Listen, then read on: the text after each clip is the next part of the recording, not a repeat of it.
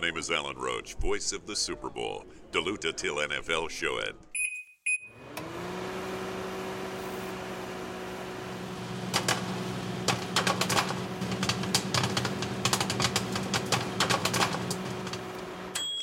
Alan Roach har fuldstændig ret. Du lytter nemlig til øh, uh, NFL-showet, der er optaget live on tape og er produceret af Kvartrup Media i samarbejde med Tafel. Og oddset fra Danske Licens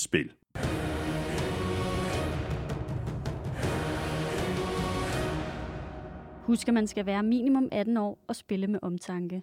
Har du brug for hjælp til spilafhængighed, så kontakt Spillemyndighedens hjælpelinje Stop Spillet eller udluk dig via Rufus. Regler og vilkår gælder. Og så har vi også øh, BookBeat med os igen, og det betyder altså, at du får endnu en chance for at få adgang til over 700.000 titler, både lydbøger og e-bøger, fuldstændig gratis i to måneder. Gå ind på øh, bookbeat.dk-nfl, og så er den ged barberet. Mere om øh, det tilbud lidt senere her i udsendelsen. Tak fordi du er med os. Tak fordi du downloader og lytter. Du finder os alle de sædvanlige steder, og derudover så kan du som øh, altid også lytte på øh, Danmarks største og bedste fodboldsite, gulklud.dk, og selvfølgelig også på nflshow.dk, hvor du jo til med har muligheden for at støtte os med et valgfrit beløb ved at trykke på linket til tier.dk øverst på siden. Det skulle du tage at gøre, så er du nemlig med til at sikre dig, at vi kan blive ved med at lave NFL-showet uge efter uge. Jeg hedder Thomas Kvartrup, og her kommer min medvært.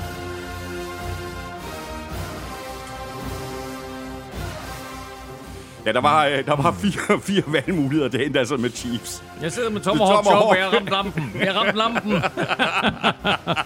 det er vildt.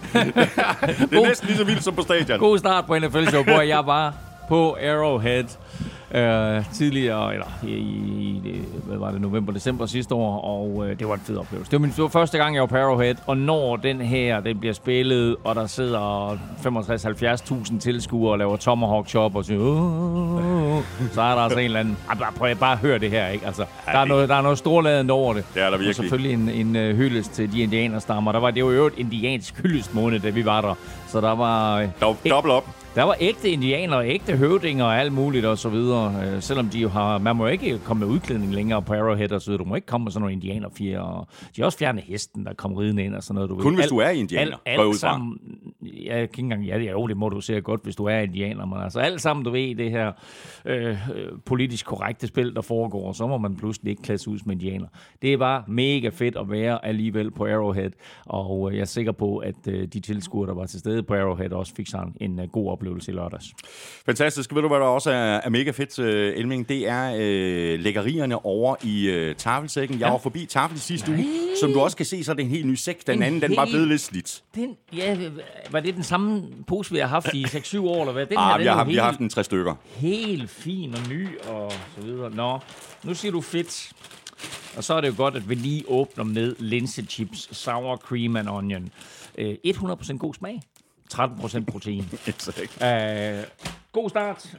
Så er der den her. Uh, uh, det er lidt sjovt, at du, at uh, du har taget den her med Tafels Super Crunch. Også uh, sour cream and onion, men også lige med lidt cheddar. Den her Super Crunch, en af mine absolute nye favoritter. Og jeg havde huset fuld af gæster i weekenden her til NFL.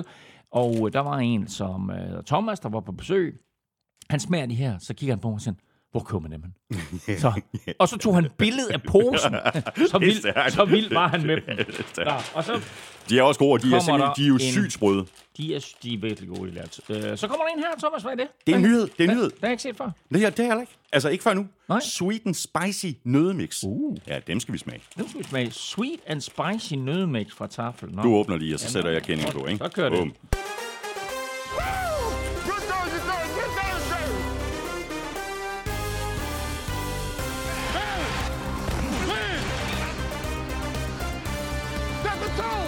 Så er vi klar til konferencefinalerne, og det bliver med tre gengangere fra sidste års finaler. Vi får et rematch i AFC mellem Chiefs og Bengals, og i NFC er 49ers også tilbage, og her er Rams så blevet byttet ud med Eagles.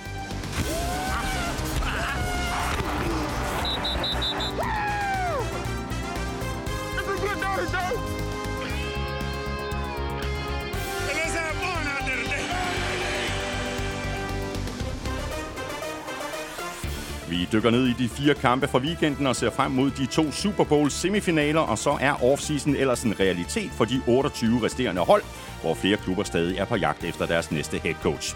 Jeg hedder Thomas Kvartrup, og med mig har jeg Claus Elming. Der har munden fuld af sweet and spicy nødmix. Mm. Og normalt, når du serverer nødder for mig, så er det fordi, at så har weekenden været nuts. Men øhm, jeg synes ikke, den var.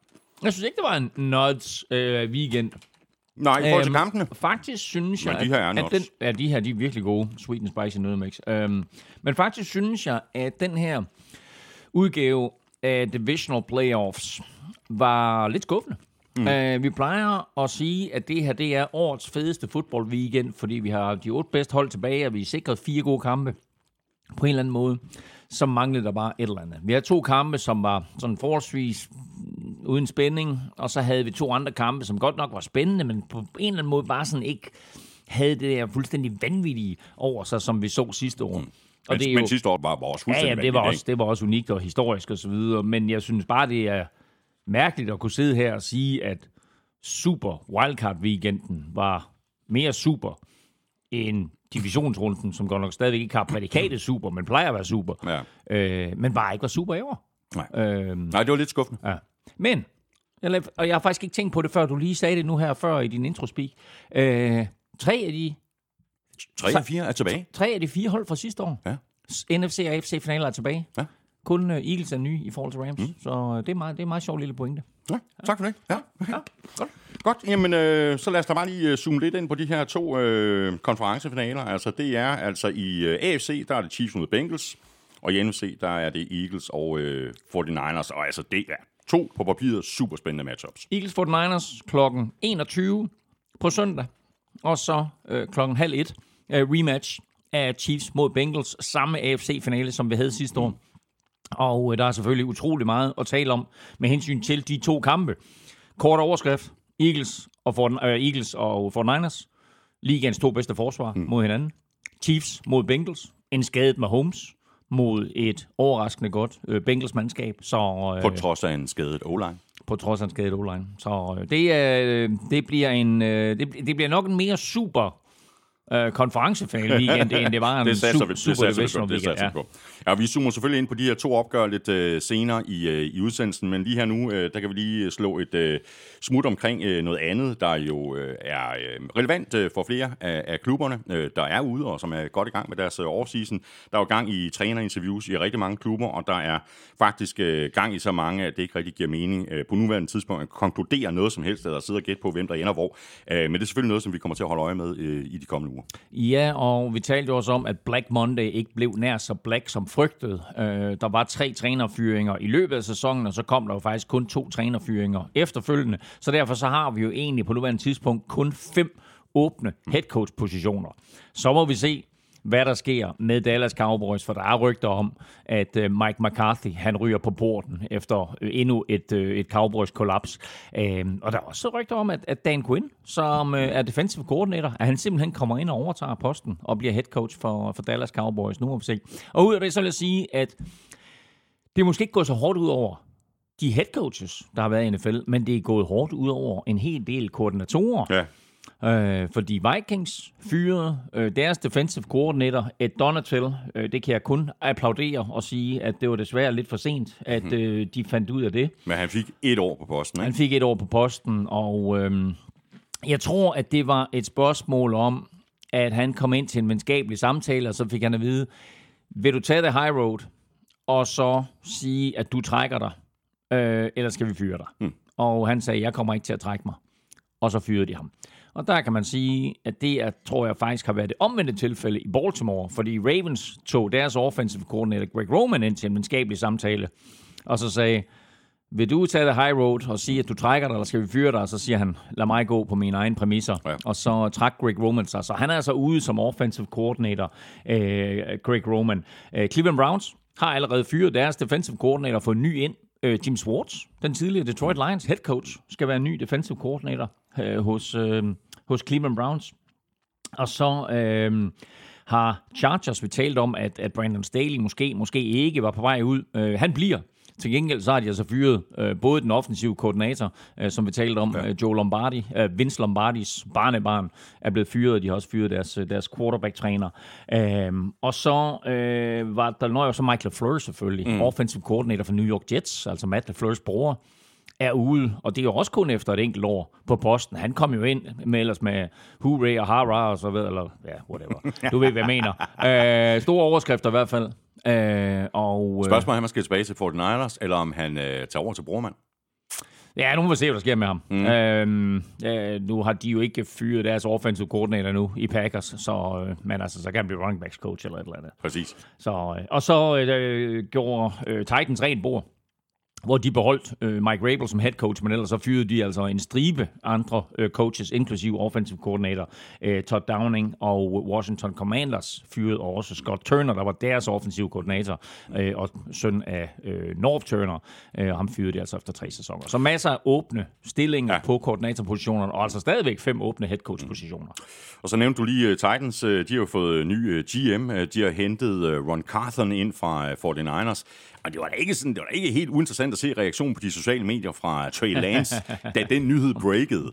Nej, men altså, vi lagde historien op også på, på Gul Klud omkring, at han, at han øh, øh, skrev sådan, øh, hvad var det, han, han, sendte, han, sendte et, han lagde et billede op af Rand Carthon, og øh, lagde sig sådan tre krydsede fingre-emojis ovenpå. Mm. Mm. Og, og det, det blev selvfølgelig tolket som, hey, tag mig med.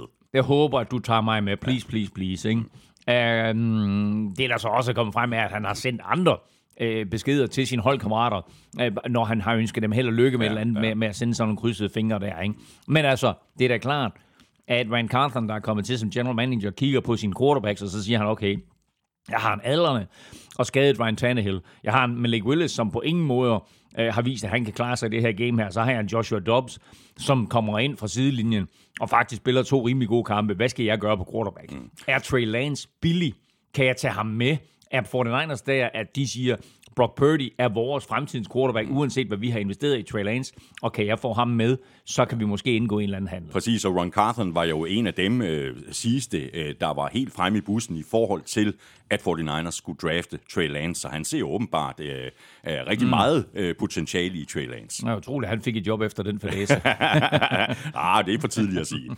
Nå, øh, vi har faktisk Spoken et... like a true 49er-fan. nej, det, nej, den snak har vi jo haft tidligere, Elming, med at det er, man skal passe på med at, øh, at dømme unge quarterbacks ude for tidligt. Kan du se det her? Det, er, det, det er en lille violin, der spiller for dig. det har ikke noget med Trey Lance at gøre, fordi... No. Nej, nej, nej, nej. No. Josh Allen, prøv at tænke på, hvis man havde dømt ham ude efter første sæson eller anden sæson. Han spillede som en sæk nødder. Concussions. Nå, spørgsmål her fra Simon Bønlykke. Øh, hvem går på stadion til Super Bowl? Jeg skulle lige tjekke øh, spilletidspunktet og tænkte, at det nok ville være det letteste at finde på den hjemmeside, hvor man kan købe billetter til kampen. Men helt ærligt, hvem har 7.140 dollars lige med 49.000 danske kroner til den billigste billet, og 41.650 dollars, svarende til 286.000 danske kroner til den dyreste, er de bimlende skøre. Til sammenligning så koster de bedste pladser til håndbold cirka 900 kroner til Danmarks indledende kampe i Malmø. Og ingen forskel. Også der. en sport, hvor de kaster med bolden, og der er lidt brutal og der, fysik. Og, og der er ja. noget, der klister. Og ja, sådan præcis, noget og man kan få to minutters udvisning. Øh, ja, nå. Ja. Øh, og så vil jeg lige skælde ud, fordi det nemmeste sted at finde kamptidspunktet. Kamptidspunktet på Super Bowl har stået på gulklud.dk siden 1. september. Så der tænker jeg, at du kan finde det ind under kampprogram. Anyways, ja, det er fuldstændig vanvittigt, hvad de her priser de er kommet op i, og har man tænkt sig at købe øh, billetter nu, så bliver man flået. Og udfordringen er selvfølgelig, at i USA, der findes der jo et legalt sort marked.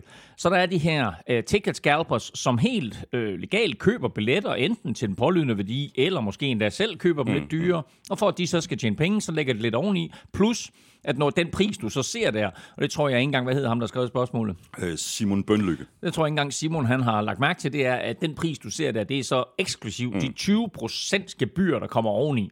Så hvis du giver øh, 1000 dollars for en billet, så bliver det altså lige 1200 dollars, så giver du 5000 her, så bliver det øh, 6000 cirka. Nå, anyway, øh, ja, det er fuldstændig vanvittigt, så min erfaring med øh, Super Bowl, det er, at man skal vente til første quarter af spillet, så er de billige. så kan vi lige øh, runde den her del af med at øh, lige smutte omkring en anden mulighed for at se fodbold, der er noget billigere end at tage til øh, Super Bowl. Uh, nu er kampen i Europa øh, for 2023-sæsonen nemlig blevet offentliggjort, så det kunne man overveje. Og det er fedt, og det er præcis som øh, vi spekulerede i, og som jeg havde fået et lille nys omkring, at det blev nemlig med tre kampe i London og to kampe i Tyskland. Og de tre kampe i London, øh, der kender vi, eller på alle fem kampe, kender vi hjemmeholdet nu. Øh, der er ikke sat udhold på endnu, og der er ikke sat datoer på endnu. Men altså, de tre hjemmehold i London er Jacksonville Jaguars, der skal spille på Wembley. Det er tiende gang, at Jacksonville skal spille i London. Øh, de to andre hjemmehold, som begge to spiller i, øh, på Tottenhams øh, bane, på Christian Eriksens tidligere hjemmebane, det er Buffalo Bills, og det er Tennessee Titans. Så de får altså begge to en hjemmekamp. Og så de to hold, der skal spille i Tyskland, det bliver New England Patriots, som Igen. jeg... Ja, de har jo aldrig spillet i Tyskland før jo. Øhm, men kommer til Europa igen. Øh, så hvorfor siger du igen? Det var fordi, jeg, lige, jeg havde en lige en... Du havde en- Ja, det, det var... øh, Ind i London. Du, Nej, nej, nej, nej, nej, nej, nej, nej, det var Tom Brady. Nej. Men det er jo bokser. Jeg, jeg, jeg, har, stadig, jeg ja. har stadigvæk ham øh, som, som ja, Patriots. men ikke? ved du hvad, det er sjovt, fordi øh, tidligere på sæsonen, der snakkede jeg om et eller andet med New England Patriots, hvor jeg også havde Tom Brady til at spille for mig, og jeg lagde ikke mærke til det, før min bror han quizzer mig, og så siger, sig mig, hvor spiller Tom Brady henne? Så siger han, han spiller for Buccaneers. Jamen, hvorfor fanden siger du så, han spiller for Patriots? Jeg var sådan, gjorde jeg det? Ikke? Så på en eller anden måde, der har man de to ting til at hænge sammen. Anyway, Patriots spiller øh, i Tyskland, og de spiller, og det er noget, der står for min regning, men jeg er ret sikker på, at de kommer til at spille i Frankfurt. Vi ved, at Frankfurt får en kamp til efteråret. Og så ved vi faktisk ikke endnu, om den anden kamp kommer til at blive spillet i München, hvor de havde kæmpe succes i efteråret, da Buccaneers mm-hmm. med Tom Brady spillede mod Seattle Seahawks. Øhm, eller at det bliver i Düsseldorf. Øh, Düsseldorf er også op at vinde, og det kommer sådan lidt an på, hvordan, øh, hvad skal jeg sige, hvor, hvor meget ba- banen er booket i München, fordi der er ikke kun fodbold, der er masser af andre ting mm. der. Øhm, så øh, nu må vi se, og det kunne også være fedt for NFL lige at afprøve, øh, ud over München, lige at afprøve to andre byer i den kommende sæson. Men det er altså Kansas City Chiefs, som får hjemmebane i den anden kamp. Så altså de fem hold, vi kender nu, Jaguars, Bills, Titans i England, og så Chiefs og Patriots i Tyskland. Fem fede kampe. Og vi kommer naturligvis til på ja. gul klud og lave rejser til ja. dem alle fem. Øh, Det der nys, du havde fået, hvem, hvem gav dig egentlig det nys? Øhm, er- hedder det ikke et nys? Er det, er det, jeg har fået et lille nys omkring? Hvad hedder det så? Du har fået et nys, simpelthen. Jeg, jeg har fået et nys af Peter King. Åh, oh, Ja, ja lige på kinden. det er da hashtag breaking news. Ja, ja og så melder sig Stark på den anden kind. Skal vi tage en quizzer? Ja, quiz, quiz, nys, nys. vi skal have quizzen. Åh. Oh. Det er tid til quiz, quiz, quiz. Hedder det ikke det? Jeg har fået, jeg har fået et nys omkring. det hedder det sgu da. Jeg, jeg tænkte bare på, hvem du havde fået det nys af. Mm. Okay, ja, ja. Nå, Nå, jeg vil sige, øhm, jeg læste en hel del tyske aviser, øhm, da jeg var der i Tyskland sidste år i forbindelse med München-kamp. Og der kom det jo frem det her med, at stadion i Mexico, Azteca, øhm, er under renovation for at blive klar til VM i fodbold i 2026. Og øh, derfor skulle der måske være to kampe i Tyskland, og, øh, og det bliver der så. Og derfor så uh, sagde Peter King også noget om det, og ham havde jeg fået et nys af. dejligt. Godt så. Ja. Ja, så er styr på det. Um, Quizzer. Mm. De er gode, dem der. sweet and spicy nødnys. Jamen, jeg har en skidegod quiz til dig. Nå, Ja, du kommer til at elske den. okay. Brock Purdy. Ja. Det skal vi ikke snakke om. Øhm, Nej, det skal vi, det skal vi, det skal vi. Han er den femte rookie quarterback. Den femte rookie quarterback, der skal spille i en konferencefinale. Altså en AFC-finale eller NFC-finale. Hvem er de andre fire, og hvad har de til fælles? Og, øhm, Rookie quarterback til at spille i en konferencefinale. Ja. Og, øhm, og jeg, jeg, jeg kommer med en lille hint til dig her, sådan så du får, ja. Du får en, en lille hint til de fire. Okay? Nu må du hellere skrive op. Ja. En sørøverkonge. En- Søbrødrekongen. Ja. En yndlingsspise. Ja. Ja, de er gået lidt øh, væk fra, fra mikrofonen for at skrive ned her. MVP i din hade Super Bowl.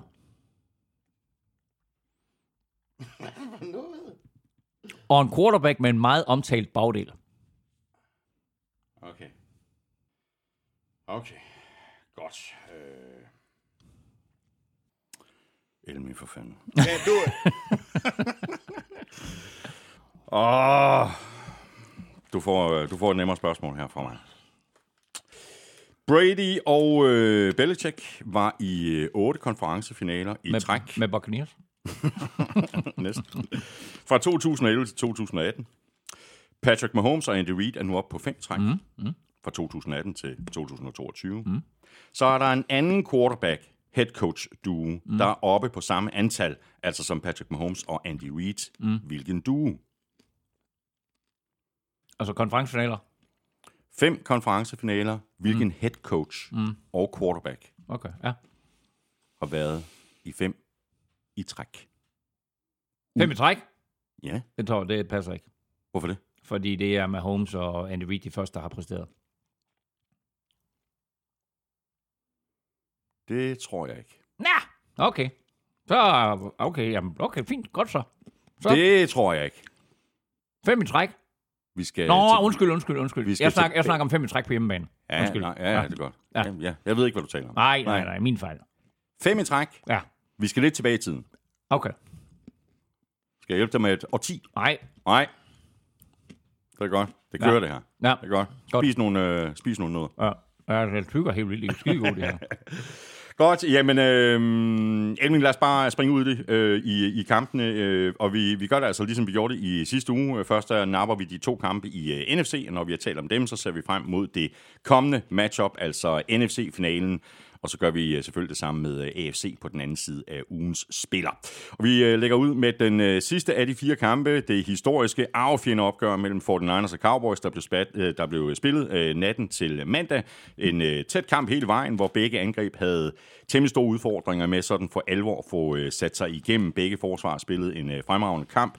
Dak Prescott han kastede to interceptions, og på den anden side af bolden, der formede Ray Ray McLeod et punt return, og i en øh, tæt kamp, øh, hvor øh, holdene fulde sad øh, hele vejen, så er det jo den slags fejl, der kan blive udslagsgivende. For en Niners vandt kampen med 19-12, øh, og når det er så tæt, Elming, så kan det jo være et, øh, et enkelt spil, øh, der kan vise sig at blive udslagsgivende. Et af de helt store offensive spil, det var George Kittles øh, circus catch øh, på den angrebsserie, der så øh, også resulterede i 49ers eneste touchdown. Og det var et fuldstændig fabelagtigt og vildt catch, og vildt, at han holder fokus, øh, fordi han ved, at der kan komme et kæmpe skrald. Men han hiver bolden ind, alt imens, at øh, uh, Trevor Diggs, han flyver forbi ham. Og der vil jeg bare sige, at Trevor Diggs, han enten er en kylling, eller også er han en skovl. Fordi han burde have knust øh, Travis Kittle, eller ikke, hvad hedder han, George Kittle. Øh, men det er cirka halv størrelse. Og den måde, han kommer ind på der, altså... Øh, ej, jeg, jeg, jeg, jeg synes faktisk, det var, det var en pinlig indsats i forbindelse med at prøve at takle øh, George Kittle, eller prøve at ramme ham. Øh, han kan ramme ham på kroppen, han kan ramme ham på armene, han kan ramme der, hvor bolden er, han kan øh, ramme ham lavt på benene, så han slår en salto hen over ham, og øh, måske holder fast i bolden, men trods alt slår sig. Øh, eller, og det, det er jo der, hvor jeg synes, at han var en kylling, eller der, hvor jeg synes, at han er en skovl, det er, han har faktisk en chance for at gå efter bolden, da Kittle han har slået den op en to-tre gange. Der har Dix faktisk en chance for at lave en interception. Og han går ikke efter den. Han går ikke efter noget som helst. Så det kan godt være, at Kittles spil er stort, mm. men Trevor Dix' spil er dumt. Og Dix har jo faktisk også en interception i hænderne senere i kampen, ja. som han misser helt nede på omkring ja, 5 ja, linjen ja som kunne have været meget afgørende for, for, for den her kamp. Øhm, Hørte du, Ke- hørte du uh, Kittle på preskonferencen Nej, bagefter? nej. Jamen, det var en perfekt bold, som han fik fra Brock Purdy. Mm. Han forsøgte bare at gøre det sådan lidt dramatisk. altså, man kan jo ikke enten holde af ham, når man ser ham spille. Altså, han griner og smiler hele vejen. Ikke? Øhm, og senere på det her drive, øh, der får Fort Niners jo faktisk øh, touchdown, efter at Kittle endnu en gang har været i fokus, nemlig ved, at han tiltrækker sig mm. en uh, holdingstraf helt nede på omkring 3-4-5 yard linjen et eller andet, og giver Fort Niners en, uh, en første down. Øhm, men det er sådan nogle plays, der kræves. Øh, og i en kamp, der var så brutal, som den her, hvor begge holds forsvar virkelig spillede brutalt forsvar. Masser af fede taklinger, øh, svært at løbe for begge mandskaber. Øh, der krævede det jo mere eller mindre en brutal type som Kittle at vinde kampen. Og den type havde Fort Niners, og det havde Cowboys ikke. For Niners øh, har jo sat øh, omkring øh, 35 point på tavlen, siden øh, Brock Purdy han startede på, øh, på quarterback. Øh, Shanahan havde problemer med at få angrebsspillet til at flyde, altså helt lige så effektivt som i de øh, foregående uger. Og det hænger selvfølgelig også sammen med øh, kvaliteten på Cowboys forsvar, der jo spiller lynhurtigt, mm. øh, og ofte også øh, spillet med, med fire safeties. Nå, nå, det er en fed observation, det har jeg slet ikke lagt mærke til. Øhm, jeg lagde mærke til til gengæld, at de flyttede Micah Parsons mm. ind på middle linebacker, ja. fordi Fort Niners gjorde Øh, alt for ikke at skulle løbe over til ham, når, øh, når han stod på den ene eller den anden kant. Øh, så satte jeg ham ind øh, i midten som middle linebacker, simpelthen for at få ham til at være mere øh, med i spillet.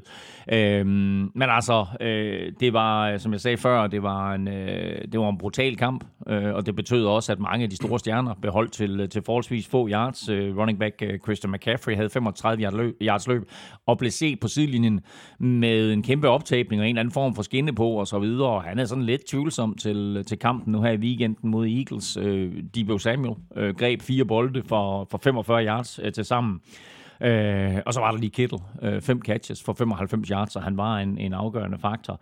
Øh, Cowboys forsvar spillede virkelig godt, øh, og øh, var selvfølgelig en af årsagerne til, at de var med i den her kamp, øh, men de løb lidt tør øh, for kræfter til sidst, og det gav jo så også et af kampens største spil, da Elijah Mitchell øh, løb for 13 yards på anden down og 8-9 stykker øh, med 1.53 tilbage. Godt nok så løber han ud over sidelinjen, øh, men det gav 49ers en første down, og det betød, at 49ers kunne tage mere eller mindre altid af klokken, inden de pondede tilbage til Cowboys. Og så kom det der øh, crazy spil øh, af Cowboys, hvor de havde Zeke Elliott inde som center. Hvad prøvede de at lave der? Det lykkedes, det lykkedes i hvert fald. Nej, det, det lykkedes ikke. Altså, jeg kan egentlig godt lide ideen med, at du ved, at du skal have fem offensive linemen inde, men i NFL, der behøver de ikke at have nogle bestemte numre, så kan du godt sige, hey, øh, Zeke Elliott øh, er øh, center. Mm. Øh, så han står derinde, og så siger, at han er eligible. Og det vil sige, at det eneste, der er, det er, at han må ikke modtage et fremadrettet kast. Øh, eller han er ineligible selvfølgelig, han er ikke eligible, han er ineligible. Så han må ikke modtage et fremadrettet kast. Og øh, det betyder så også, at i det øjeblik, at bolden for eksempel er kastet frem, og så øh, Cowboys, der jo har brug for de her 80 yards for at score et eventuelt udlignet touchdown, så må han jo godt gribe et bagudrettet kast. Og der var ideen jo på en eller anden måde, at han skal snappe bolden til Dak Prescott, der så skal kaste den fremad, og så skal den på en eller anden måde kastes ud i siden til C.D. Lamb, som har en 3-4 blokeringsspillere bag ved sig, og så skal der ske et eller andet derefter, hvor Sig Elliott måske igen kommer i spil. Øhm, men problemet er bare, at Kevin Turpin der, han bliver knust af øh, en af Ward-drengene, øh, nærmest inden han overhovedet har rørt bolden, og så var det play overstået, ja. og så var Fort Niners videre. Ja. I forhold til øh, Brock Purdy, øh, så spillede han jo ikke en øh, helt lige så flot kamp som i de foregående uger, men jeg synes alligevel, der er grund til at rose ham, altså, som de amerikanske kommentatorer i øvrigt også øh, gjorde øh, flere gange. Det her, det er altså en rookie, et øh, syvende runde valg. det er så syret, at han ikke har tabt i, i NFL endnu. Øh, men det er selvfølgelig også en hjælp at spille øh, på et hold øh, med øh, masser af, af gode våben og et løbespil, der er svært at lukke ned, sådan set over en hel kamp. Og han fik også justeret en lille bitte smule i, i, i pausen, så der, så der blev lidt flere huller i anden halvleg, end der var i første halvleg. Sidst 49ers vandt en playoff-kamp på hjemmebane over Cowboys var i 1995. Vi talte om, at det var et historisk opgør. Der var masser af historiske referencer. Altså, Purdy var ikke engang født dengang. Øh, quarterbacken, det var Steve Young, der sådan mere eller mindre fik sit gennembrud i år. Jeg har faktisk opført øh, Fort Niners til sejren i Super Bowl 29. Øh, nu er quarterbacken som bekendt øh, Brock Purdy, øh, også kendt som Mr. Irrelevant. Og han har altså lige vundet sin øh, syvende kamp ud af syv. Øh, det er vildt i sig selv, men øh, det er lige så vildt, så upåvirket han er øh, af det hele. Øh, men han er i et godt system, øh, hvor Shanahan jo giver ham nogle nemme løsninger at forholde sig til. Øh, men altså, bolden skal stadigvæk kastes. Den skal stadigvæk være præcis, der skal stadigvæk være den rette timing, øh, og vel at mærke til den rigtige spiller. Øh, og det er der, hvor hans skarphed overrasker mig gang på gang. Øh, og også frustreret Cowboys gang på gang. Øh, altså når de står med en tredje down og 4, tænker, nu skal vi bare lige lukke den her, eller tredje down og fem, seks stykker, ikke? Altså så kommer der lige sådan en slant eller en, en kort krydsningsrute, øh, som, øh, som, som Brock Purdy konverterer til en første down, ikke? Så altså det er meget imponerende. Øh, og så vil jeg lige rose også øh, Robbie Gold, øh, for Niners kicker, fordi mens øh, Brett Maher, han jo brændt endnu et ekstra point. Øh, som jo kunne have øh, givet syv point i stedet for, altså touchdown, der kunne have givet syv point i stedet for kun seks point, og gjorde, at, at kampen pludselig stod gjort 6-6, i stedet for, at Cowboys havde den her føring. Bare på lige på et enkelt point, ikke? Altså 7-6. Øh, de kommer foran 6-3, for Niners udligner til 6-6 øh, på et Robbie Gold field goal. Men forestil dig, at de bare lige har haft den der ene points føring. Der er bare et eller andet mentalt over fører med det ene point. Men det gjorde de ikke, fordi Brett Maher, han, han brændte. Robbie Gold til gengæld sparker alle sine fem spark ind i kampen, fire field goals af og et ekstra point. Og han er nu 29 af 29 på field goals. 39 af 39 på ekstra point. Sagt på en anden måde, han er 68 for 68 og har aldrig brændt i slutspillet. Nej, det er så crazy, ikke? Han er gold. Han er gold. Hvis nu uh, Cowboys havde vundet den her kamp, uh, Elming, så kunne vi jo sagtens have nomineret City Lamb uh, til ugens spiller. Han greb uh, 10 bolde for 117 yards. Tony Pollard spillede også en, en god kamp, indtil han uh, desværre måtte gå ud med en, uh, en ankelskade. Den mindede faktisk lidt om den, som Patrick Mahomes pådrog sig i kampen mod Jaguars. Jeg mindede utrolig meget om den. Lad os lige starte med City Lamb, fordi han var, han var en enmands her. Øhm, og griber, som du siger, 10 bolde for 117 yards, men det blev også meget ensidigt for Cowboys. Ingen andre receiver greb mere end to bolde, og Michael Gallup greb ikke en eneste.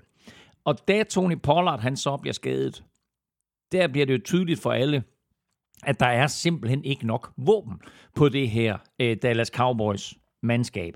Han får en fodskade, som i første omgang bliver kaldt et high ankle sprain, som er den samme skade, Mahomes får. Men i modsætning til Mahomes, så er der også et brud, så han har altså brækket øh, det, der hedder fibula, som er den der øh, tynde knogle øh, i underbenet. Øh, så i det øjeblik, at han går ud, så er det jo så Sig Elliott, som bliver første running back. Øh, og selvom de har et par backups, øh, så er det Sig Elliott, der får mere eller mindre samtlige carries fra det punkt af. Og han har bare ikke samme eksplosivitet og ender med 26 yards på 10 carries. Så at Tony Pollard gik ud, det blev vanvittigt afgørende for Cowboys øh, effektivitet, eller skal vi kalde det ineffektivitet ja. på angrebet. I ugen op til øh, den her kamp, der var der jo øh, rigtig meget snak om øh, Dak Prescott, der lige havde spillet øh, en af sine måske bedste kampe nogensinde i, øh, i forrige uge mod øh, Buccaneers. Øh, her kom han så uh, noget ned på jorden igen med de der to interceptions, og her må vi vel også bare sige, at uh, Buccaneers forsvar måske ikke helt har den kvalitet, som der er på 49ers forsvar, og så var det jo et andet år i træk, at Cowboys røg ud til 49ers i slutspillet. Præcis, og sidste år, der var det det der mærkelige play med, øh, med, med Prescotts uh, sneak, øh, og her, der er det jo to interceptions, han kaster, som går hen og, og bliver meget afgørende. To interceptions, der meget nemt kunne have været tre, øh, fordi han i fjerde kvartal kaster lige hænderne på øh, Drake Greenlaw. um, hans to interceptions, Prescott her, koster mellem 6 og 10 point. Øh, det første, øh, ført til et field goal af Robbie Gold, og den anden koster jo chancen for Cowboys for at score enten et field goal øh, eller et touchdown. Og efter sidste uges øh, flotte kamp, en af karrierens bedste, øh, der kom han jo i den grad ned på jorden igen øh, med de her to interceptions. Der kom han også op på 17 interceptions i 14 kampe i år. Øh, det er simpelthen for mange. Jamen, det er alt for mange, og det skal bekymre lidt. Ja. Og øhm, lige så meget som både Cowboys fans og presse var op og ringe over hans præstation imod Buccaneers, lige så meget var de efter ham og begyndte at sige, er, er, er Dak Prescott den rigtige mand for os mm, mm. til den kommende sæson? Og trods alt en mand, der koster 40 millioner dollars. Øh, og så kan man bare sammenligne øh, med Brock Purdy over på den anden side, der går til minimumslønnen der på en 625.000 dollars, eller hvor meget det er.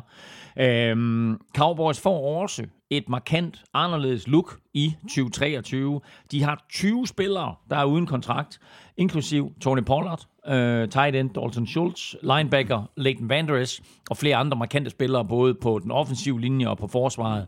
Så uh, der er penge, der skal allokeres, og så må vi se, uh, hvad der kommer til at ske. Sig Elliott har faktisk ude at sige, at han er villig til at gå ned i løn, og barberer lidt af den der kæmpe øh, løn, han får som running back, øh, vel sagtens stadigvæk ligaens bedst betalte running back, at han er villig til at barbere lidt af den løn øh, ned for at blive i Dallas og frigive nogle penge til andre spillere.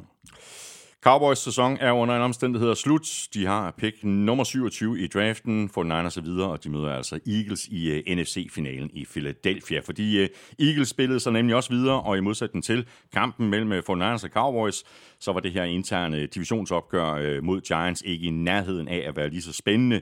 Eagles uh, løb ganske enkelt hen over Giants og, og vandt overlegnet med 38-7. Og øh, jeg ved godt, at vi har set øh, fuldstændig vanvittige store comebacks i NFL, også i år, men kampen var jo reelt øh, afgjort ved pausen, hvor Eagles var op med øh, 28-0. Det var total dominans. Eagles producerede 258 yards mod Giants, 64 yards, og så havde Eagles lige 18 første downs, og Giants havde kun 3. Ja, i første I halvleg. første halvleg. Ja. Det, var, det var meget overbevisende indsats af Eagles hele vejen rundt, men især havde forsvaret jo en, en vild kamp. Øh, og hvis ikke øh, defensive coordinator Jonathan Gannon var et varmt navn i forvejen som kommende head coach, så er han det i den grad efter kampen her. Det samme kan man jo sige om Demico Ryans for 49ers. Og de to venter jo sådan set bare på, at sæsonen er slut. Og det er der jo fem mandskaber, der leder efter head coaches, der også gør, øh, inden at de to måske er nye head coaches et eller andet sted. Men øh, fremragende indsats af, af Jonathan Gannons forsvar. Øh, Eagles uddelte æg i første halvleg og tillod kun én scoring af Giants i hele kampen på 10 angrebsserier. Uh, Giants konverterede kun 4 af 12 tredje downs og ikke nogen længere end tredje down og 4. Uh, øh, Eagles førte NFL grundspillet med 70-6. Her der lavede de fem, og de fremtrænger også en fumble, og så lavede den tidligere Giants uh, cornerback James Bradbury, der jo blev vejet og fundet for let inden sæsonen. Han lavede en interception mod sit tidligere hold. Et af de øh, helt store spørgsmål op til den her kamp var selvfølgelig Jalen Hurts og hans skulder og hvilket niveau han ville komme til at spille på. Og det så jo næsten ud, som om han ønskede at svare på det spørgsmål med det samme på åbningsdrivet, hvor han lige kastede en 40-yard øh, bombe til øh, Devonta Smith.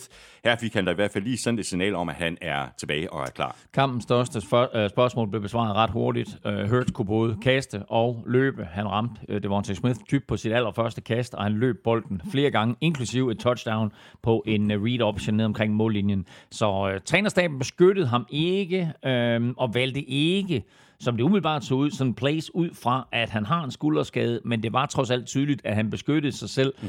og at trænerstaben også nok havde bedt ham om at slide eller løbe ud over sidelinjen.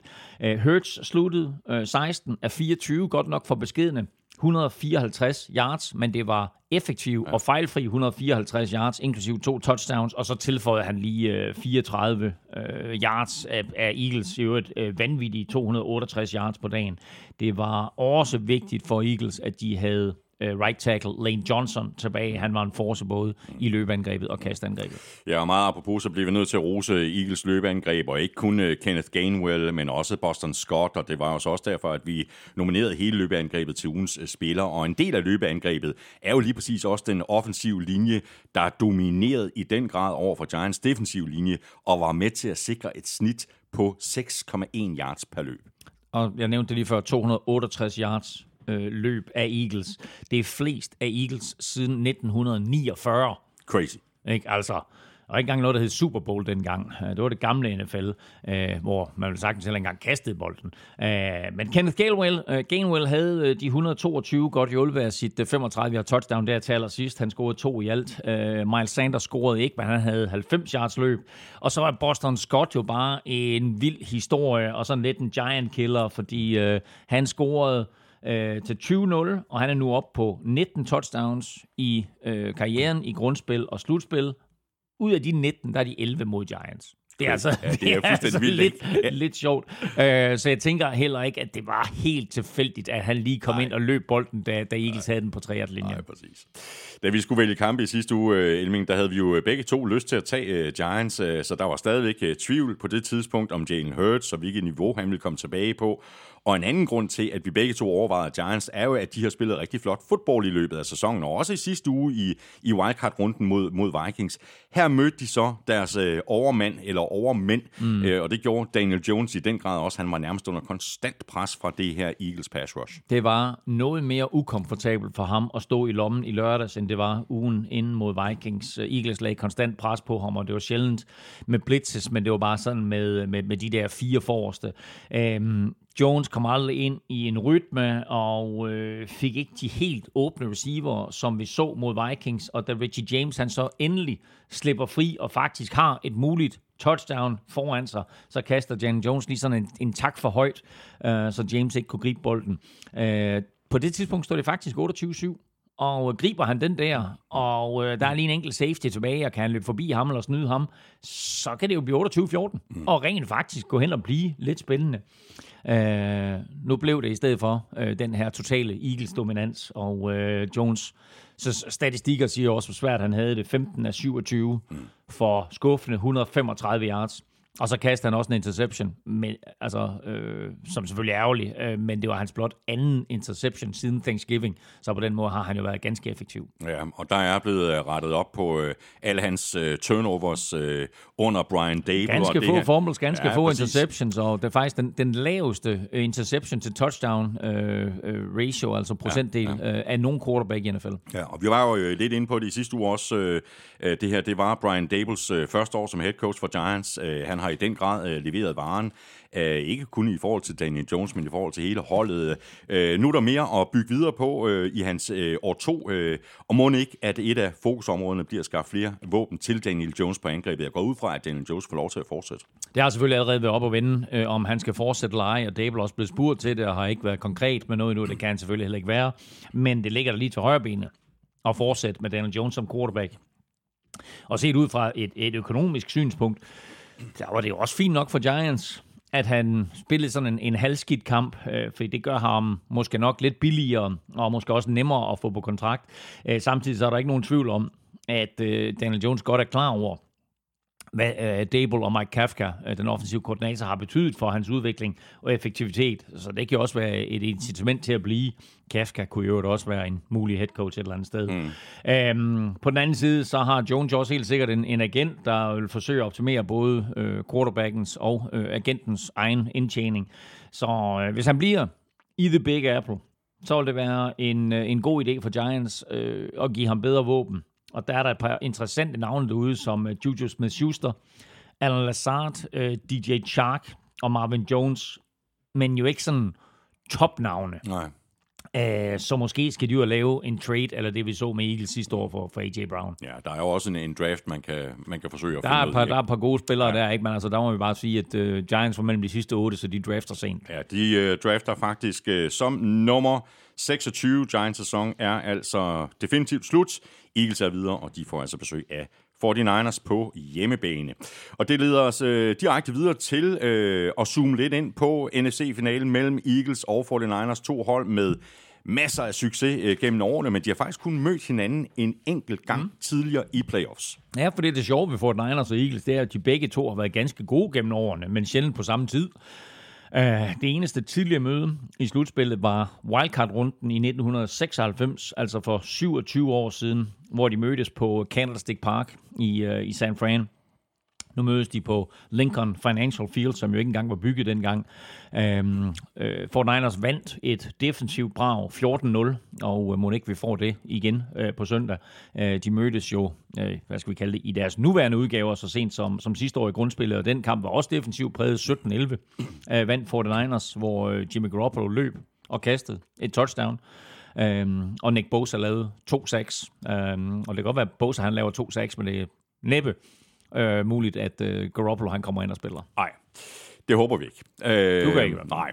Så har vi jo lige præcis, i forhold til det her med, med, med de her to øh, stærke forsvar, så har vi jo det her gamle mantra i NFL, Defense Wins Championship. Mm. Så øh, du har jo allerede været, været lidt inde på det, Elmin, lidt tidligere i udsendelsen, at det her matchup jo lige præcis er et opgør med de to statistisk set bedste forsvar i NFL.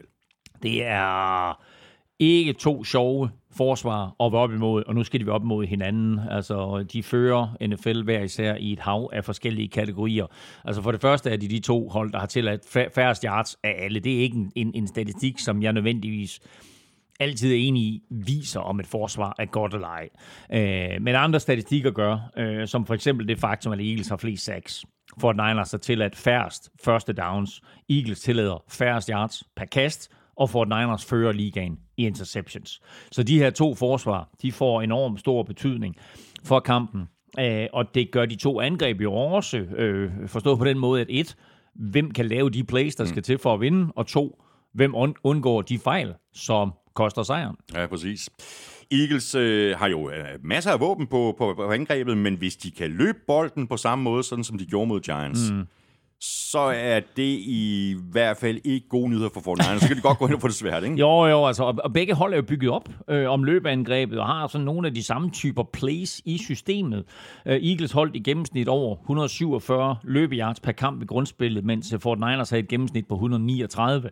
Øh, de har jo begge sådan et fint arsenal af, af running backs, som de kan skifte mellem øh, med, med hver deres kvalitet, men Eagles har selvfølgelig en gigantisk x-faktor i Jalen Hurts, øhm, han løb 760 yards og 13 touchdowns i grundspillet, vel at mærke i, i kun 14,5 kamp. Øhm, vi så også hans evne til at løbe øh, i lørdags mod Giants, øh, og da vi samtidig har set 49ers udfordringer med at stoppe mobile quarterbacks, ja, ja. så er det klart, at det bliver en meget afgørende øh, det bliver en meget afgørende faktor i kampen, øh, hvor effektiv øh, Hurts er, og hvor meget styr 49ers kan få på ham. Og også selvfølgelig, hvor skadet han fortsat er, altså hvor meget Eagles de tør, de tør lægge det over i hænderne på ham og skulle løbe bolden selv. Øh, og så har jeg jo ikke engang nævnt, at øh, han er også en gang mellem kaster bolden, og når han gør okay. det, når han gør det, så er der altså en, en A.J. Brown og en, en Slim Reaper, uh, a.k.a. Devontae Smith. Uh, så for den Niners forsvar, de får hænderne fulde. Uh, til gengæld så vil jeg sige, at uh, Fred Warner, han jo viser sig som ligaens absolut bedste cover linebacker i weekenden Og man kan jo ikke, man kan jo ikke se, se det på, på, på statsene, vel med at sikke en kamp af Fred Warner. Helt vildt, ikke? Altså bare det ene play der, hvor han dækker CD Lamb ned igennem ja. midten på sådan en, en gammel Tampa 2-opdækning, ikke? Men altså, hvor han vel at mærke kommer helt over fra modsatte side. Altså, det er der ingen andre linebackers i NFL, der gør. Øh, så øh, han skal spille en stor kamp, og det skal hele 49ers forsvar. I forhold til uh, 49ers angreb, så er Brock Purdy nu uh, 7-0. Han har vundet to playoff-kampe. Det er jo en vanvittig historie med ham her, Mr. Irrelevant. Øh, hvad skal der til for, at han kan spille 49ers i Super Bowl vel og mærke på udebane? Ja, han skal jo først og fremmest glemme alt om, at det er NFC finalen på udebane, og at de står i en af de mest frygtindgydende heksekedler i NFL, hvor der jo rent faktisk er rabiate, højt råbende fans, og ikke en stak øh, jakkesætklædte vipper, øh, der ikke kan råbe, fordi de har gratis hotdogs i munden. Øh, han har spillet inden for systemet, og han har imponeret med sin ro og sin evne til at finde åbne receivers, også på de plays, som ikke lige går, som de er tegnet på papiret. Uh, 49ers har haft held med dybe krydsningsruter til Debo, til Ayuk med flere, hvor han har været utrolig præcis. Men de kræver, at han får tid i lommen, og det tager lang tid for en receiver, uanset hvor hurtig du er, mm. at løbe 18 yards ned ad banen, og så krydse over øh, fra højre mod venstre eller omvendt. Øh, og det er ikke sikkert, at Purdy han får den slags tid imod Eagles øh, defensive front med øh, The Fearsome Four, som Hassan Reddick, øh, Jason Hargrave, Brandon Graham og hvad den sidste, øh, Josh Sweat. um, så hvordan reagerer Purdy på det? Og hvad gør Kyle Shanahan for, at det ikke bliver afgørende? Det synes jeg er den helt store øh, udfordring og en af de absolut mest spændende spørgsmål inden den her kamp uh, for, for 49ers. Purdy han er 23.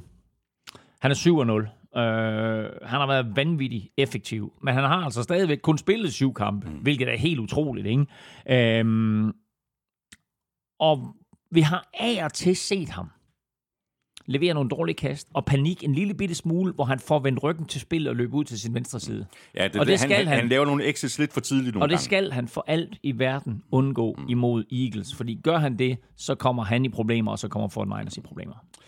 Lige om lidt, øh, der går vi de to øh, AFC Divisional kampe igennem og ser frem mod øh, AFC-finalen. Først der skal vi lige omkring ugens spiller og have trukket lod om en kæmpe stor kasse med taffelchips. Wow! Ugens spiller præsenteres af Tafel. Og i øh, går der nominerede vi øh, Eagles løbeangreb, Joe Burrow, Travis Kelsey og George Kittle.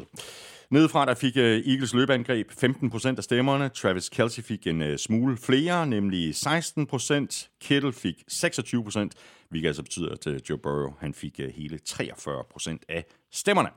Lad os bare få uh, trukket en uh, heldig vinder. Elming, uh, du giver den bare gas, fordi uh, det er jo dig, der er. Lykkens Man kan høre, at den pose er ny, ikke? Den er helt ny. Der er ikke chipsrester nede i, eller noget som helst. Den er også brød. Den er, og jeg trækker et navn her. Der er, øh, det er helt vildt, så mange der er her. Every Every time. Every week. Og jeg vil sige, at alle de her celler her, det er jo sådan nogle små celler, de er cirka sådan halvanden centimeter høje og 12 centimeter brede, og øh, så står der fire linjer på, der står, hvem man har budt på, og så står der navn, adresse og øh, eller vej, og så bynavn, og hvad hedder det, øhm, det betyder, at du har siddet og klippet jeg har heldigvis sådan en skærmaskine. Og du har en skærmaskine? Ja, ja, præcis. Hold hæft, man. Ja, Hvad er der? Er der på 100 dernede, eller hvor mange er det? Det, det, det, det kan ikke gøre det. kan ikke gøre Her kommer en, der simpelthen bare takker mig. Kittle up the middle. Stærkt. Tak, Elming, bare tak. og så ved Mikkel fra Køge godt, det er ham, der har vundet. Ja, det er stærkt, jeg får sæden her. Der bliver simpelthen takket på forhånd. Det er klasse. Mikkel Brot fra Køge. Øh, Stort tillykke med det. Jeg sender dit navn og adresse videre til uh, Tafel senere i dag, og så klarer Norske Hånde resten og får sendt uh, kassen afsted til dig, og vi gør det igen næste uge. Elming og jeg nominerer tre eller fire spillere, måske en øh, enhed eller et helt hold, hvad ved jeg. Vi gør det mandag formiddag på Twitter, Facebook og Instagram, og så kan du altså stemme på din øh, favorit på mailsnabla.nflsud.dk. Du skriver dit bud i emnefeltet, og i selve mailen skriver du dit navn og adresse.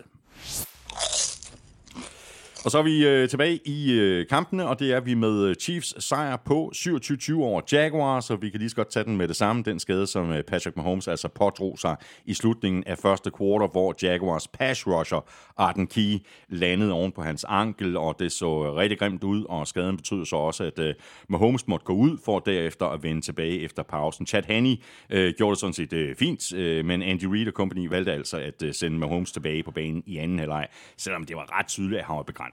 Og lad os lige starte med Chad Henney. Fordi det var jo faktisk ham af alle weekendens otte quarterbacks, der fyrede det længste drive af. Men Mahomes i omklædningsrummet, der kommer han ind på linjen og fører sit hold på et 98-yard drive, der slutter med et touchdown-kast til Travis Kelce.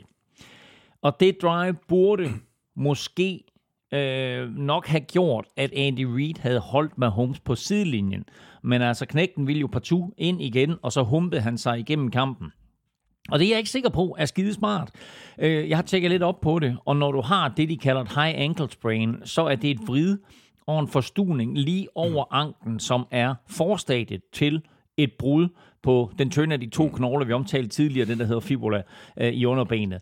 Øh, og spiller man videre på det, så opstår der for det første yderligere fare for, at man rent faktisk fremtvinger det brud, og for det andet så udvider man den blodsamling, der er i området, og den irritation og inflammation, der er i området. Så jeg er ikke sikker på, at det var særlig klogt at lade ham fortsætte.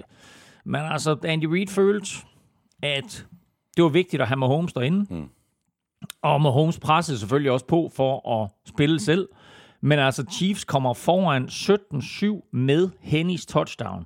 Og forsvaret har rimelig godt styr på Trevor Lawrence. Og så bør Andy Reid stille sig selv det spørgsmål, om det ikke er klogere at se på den lange bane med en AFC-finale i den kommende weekend, og måske en Super Bowl coming up, og sætte Mahomes på bænken.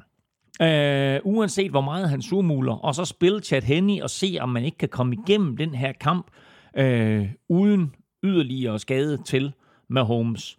Øh, når det så er sagt, så lad os sige, hold kæft, hvor er Mahomes vild at se på. Altså, der er flere gange undervejs, hvor vi sidder derhjemme og sådan bare, wow, hvor er det altså sindssygt spil, og hvordan gør han det der? Altså, især det der hopskud, han laver ja, på et tidspunkt. Det er faktisk inden han bliver skadet, men han laver, ja, ja. laver han sådan et hopskud til, øh, til, til Kelsey. Altså, det er bare ikke normalt. Nej, det er det Så han er sjov at se på. Ja, det er han virkelig. Spørgsmål fra øh, Christian Brinker Nordbæk. Øh, skulle Jaguars ikke have blitzet meget mere mod en haltende Mahomes? Det, de havde i gang i, virkede jo ikke, og de havde jo ikke noget at tage. Ja, både og jo. Altså, de prøvede jo faktisk et par gange at blitze ham, og hver gang så lavede Mahomes et eller andet lille hurtigt øh, dump-off øh, til, til Pacheco, eller til Kelsey, eller til en tredje, som så fik 6-7 yards. Øh, så de skulle måske have forsøgt sig sådan mere kontrollabelt, øh, altså blitze lidt mere kontrollabelt, hvor de måske kom med ekstra pres, men samtidig så lige lynhurtigt lokaliseret øh, hvem er sikkerhedsventilen, og få taget ham ud af spillet, så man kan få Mahomes til lige at tænke øh, to gange om, hvor han skal gå, gå hen, og så dermed tvinge ham til at blive lidt ekstra tid øh, i lommen og holde bolden lidt længere. Øh, udfordringen var selvfølgelig også, at Chiefs offensiv linje jeg havde fuldstændig styr på alt, hvad Jaguars kom med. Øh, og når du så blitzer, og den blitz bliver samlet op, så det eneste, du gør, det er, at du efterlader øh, dine linebackers i en, en, en, en til en situationer med, med hurtige receiver, og det er ikke skide hensigtsmæssigt. Nej. Det er lidt øh, vanskeligt at komme udenom øh, præstationen fra Travis Kelsey, der var farlig, uanset om det så var Chad Henney, eller en rask med Holmes, eller en skadet med Holmes, øh, øh, der kastede til ham, og uanset om Jaguars forsvar dækkede ham op med safeties, linebackers, eller om de smed to mand på ham. De, yeah. de, de, altså, det er jo vanvittigt. Han er, umulig, han, han er umulig at dække op, og, øh, og, og det der med at dobbeltdække en tight end, det er bare svært. Altså, det er nemmere at, at dække en, en, en receiver på fløjen med to mand, hvor du, du kan lave det der bracket coverage på ham, eller måske en, eller en cornerback bump ham, og så der en safety overtage ham. Det er bare sværere med, med en tight end. Uh, han griber 14 bolde i den her kamp, uh, som der også blev pointeret. Det var faktisk rekord for en tight end at gribe 14 bolde i en playoff-kamp. Uh, min bror nåede også lige at påpege på TV2 Sport, at uh, Kelsey ikke havde grebet et touchdown i de sidste seks kampe. Uh, og så scorer han selvfølgelig lige uh, Chiefs to første touchdowns her. Uh, andre hold har haft held med at holde ham ud af endzonen. Øh, men det her er jo et anderledes Chiefs-angreb, end det vi så sidste år, hvor det enten var Kelce eller det dybe skud øh, til Tyreek Hill. Øh, Mahomes har bevist, at han er meget mere end bare en øh, stærk højre arm. Han fordeler bolden til et hav af forskellige spillere, og er jo tilfreds med, med fire eller fem eller seks yards, når, når det er det, der lige byder sig til. Øh, hans to længste completions i den her kamp er 27 yards til Noah Gray og 16 yards til Juju Smith-Schuster. Øh, så det er jo ikke fordi, det er, sådan, det er de der dybe bomber, mm-hmm. som vi er vant til at se fra Mahomes i gamle dage. Og så har vi pointeret det flere gange undervejs, også i sæsonen.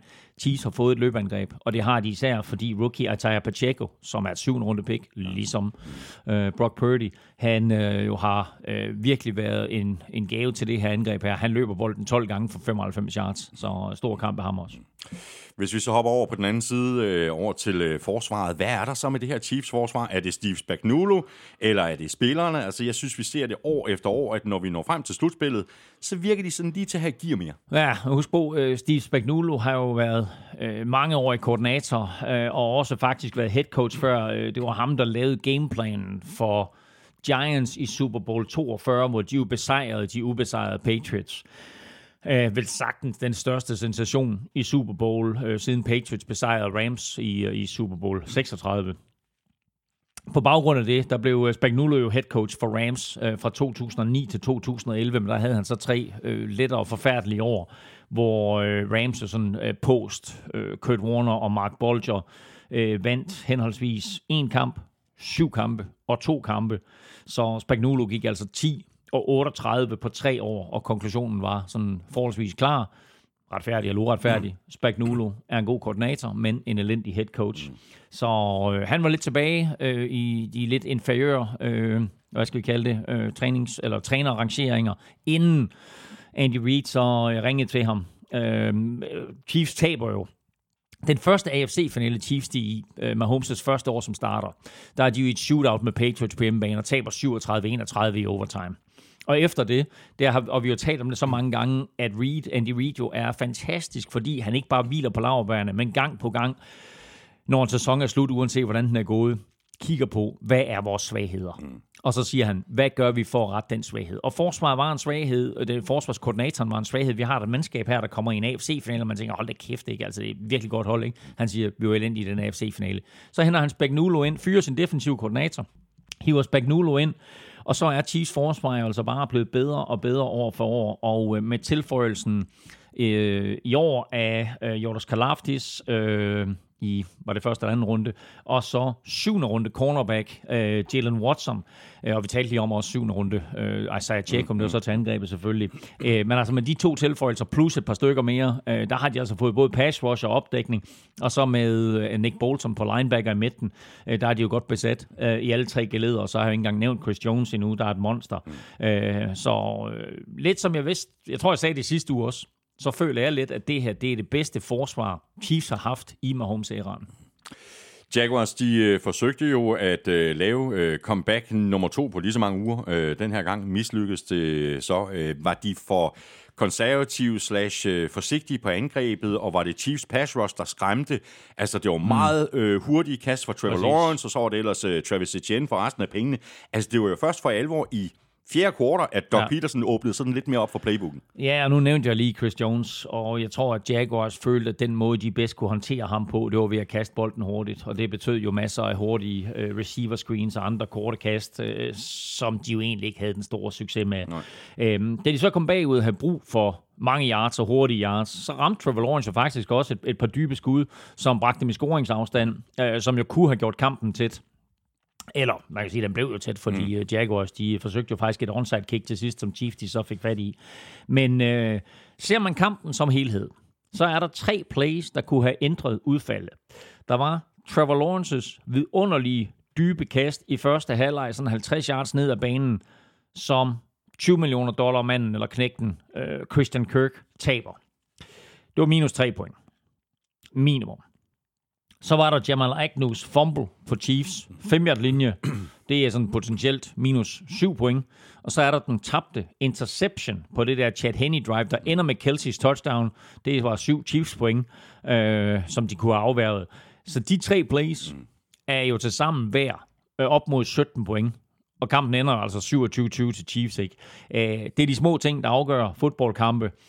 Og Jaguars kan se tilbage på sådan tre plays, og så sige, de der tre plays ja. kunne have ændret udfaldet. Men igen må vi så også sige, Chiefs er det mere rutinerede mandskab, øh, og om end Doc Peterson er en ældre herre, og ham og Andy Reid kender hinanden til dels godt, så er det bare Andy Reid og det mere rutinerede Chiefs-mandskab, der trækker det længste strå. Ja.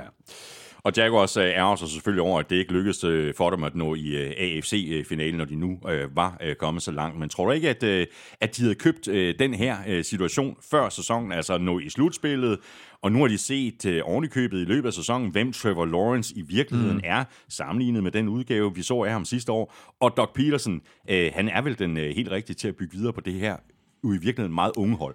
Jaguars har haft en, en, en, en fantastisk sæson, og øh, ender med at komme ind i slutspillet med, med fem sejre i træk og vinder en slutspilskamp, og det var der ikke nogen, der havde forudset inden sæsonen. Så Doc Peterson har gjort et fremragende stykke arbejde. Han har været en gave til Holland, han været en gave naturligvis til Trevor Lawrence. Øh, der kom jo flere vilde historier ud øh, i, i sidste uge også omkring, altså flere vilde historier fra Urban Meyer-tiden, øh, ikke? hvor spillerne åbenbart har været nødt til at selvtræne øh, for at få noget meningsfyldt ud af det, og det er jo blevet ændret øh, totalt under Doc Peterson, der er kommet ind med, med en plan og visioner og et system øh, og en erfaring i at bygge et hold op, og ikke mindst en erfaring i også at bygge en quarterback op. Uh, sidste år, der stod Jaguars jo uh, i, i den situation, at hvis de ville have free agents ind, og var i kamp om en free agent med en anden klub, så må de overbetale for at få ham ind. Mm.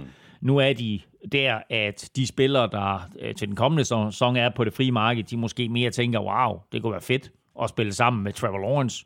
Øh, det kunne være fedt at komme ned øh, til Jacksonville, hvor der trods alt er, er sol og sommer øh, det meste af året. Og så kunne det også være fedt at spille i Florida, hvor der ikke er nogen indkomstskat. Præcis, jeg skulle lige så sige det. så, Den modsatte øh, situation er at spille i Kalifornien. Præcis, jo ikke? Altså, ja, hvor der er 11 procent eller meget. Det er, jeg prøver, prøver med at finde en billig lejlighed i San Francisco. Ja, for pokker mig. Ja, ja, ja med bolig, Crazy, bolig i Jacksonville også billig. Ikke? Nå, jeg glæder mig til at se år to med Doc Peterson og Trevor Lawrence. Og så synes jeg faktisk, at de skulle give Trevor Lawrence Rookie of the Year. Ja, jo, det er altså hans, ja, hans, rookie, faktisk, ja. hans rookie-år tæller jo ikke, så det er, det, er, det er bare hans reelle rookie-år. det vil han sikkert argumentere for. Jaguars sæson er i hvert fald slut. De har pick nummer 25 i draften. Chiefs er videre til AFC-finalen, hvor de får besøg af Bengals, der bare bliver ved med at kaste grus i maskineriet på NFL, der har brugt en øh, del energi på at arrangere den her eventuelle AFC-finale mellem Chiefs og Bills på neutral bane. Den bliver så ikke til noget, fordi Bengals øh, satte nemlig tingene på plads på udebane i Buffalo. Slutresultatet blev 27-10, og der var ikke så meget at om her. Altså Bengals var det bedste hold på banen, øh, og sådan en lille smule snevær påvirket ikke Joe Burrow, i hvert fald ikke negativt. 23 af 36 for 242 yards, to touchdowns. Det blev næsten tre touchdowns, men mm. det der til Jamar Chase, det blev jo annulleret. Øh, bare helt overordnet, Elming. Øh, dominerende indsats af Bengals. Det var meget dominerende, og det var meget imponerende. Det var snevejr, der var dårlig fører. Øh, Damar Hamlin øh, var tilbage og skulle have givet sådan en mental boost øh, til, til, til Buffalo. Øh, Bills Mafia-fansene var på plads og, og var klar, men øh, Bengals quarterback Joe Burrow, han var fuldstændig upåvirket og var den bedste spiller på banen øh, søndag aften. Øh, han kastede touchdown på sin første angrebsserie. Han kastede to touchdowns i første halvleg. Bengals førte 17-7 ved pausen. Og det var lidt ligesom om, at Joe Mixon og Jamar Chase og, og de andre Bengals uh, receiver og running backs og alle dem, der skulle håndtere bolden, de havde længere knopper på og var smurt ind i fedt, uh, fordi de stod i hvert fald bedre fast end uh, Bills forsvarsspillere og uh, gled af på den første takling næsten hver evig eneste gang. Og så må vi sige, Bengals forsvar, de fortsatte altså øh, sit imponerende spil fra, øh, fra de seneste to øh, måneder, og havde jo fuldstændig styr på alt, hvad øh, Bills kom med, og kom selv med flere geniale øh, blitzes, som jo overraskede Josh Allen, hvad enten det var ægte blitzes, om det var sådan nogle, øh, hvad hedder det, øh, zone blitzes, eller det var falske blitzes, hvor de viste blitzer, mm, så var det mm. faktisk, altså det var sådan helt øh, imponerende, hvad de kom med, og Josh Allen virkede super forvirret. Ja. Og nu talte vi lige om, at Dallas Cowboys kun havde et våben i form af øh, C.D. Lamb. Det var lidt det samme, der gjorde sig gældende ja, ja. med Bills. Ikke? Det var Stefan Diggs, og uden ham, der har de altså ikke ret meget. Nej. Øh, det kan vi lige vende tilbage til, når vi skal zoome lidt mere ind på, på Bills. Øh, I forhold til øh, Bengals, så var der jo rigtig meget snak om deres offensiv linje op mod den her kamp. Vi taler også om, om udfordringerne med de mange skader i sidste uges udgave af NFL-showet, og det blev jo ikke bedre undervejs i kampen, hvor center Ted Karras fik en knæskade. Det er vel så her, at, øh, at vi skal rose øh, Joe Burrow for hans evne til at slippe bolden hurtigt, så han undgik det værste pres. Han bliver sækket. Mm. Han bliver kun sækket en, mm. en enkelt gang. Ikke? Men vi skal vel også rose den gameplan, som Zach Taylor havde skruet sammen. Altså får han credit nok i virkeligheden?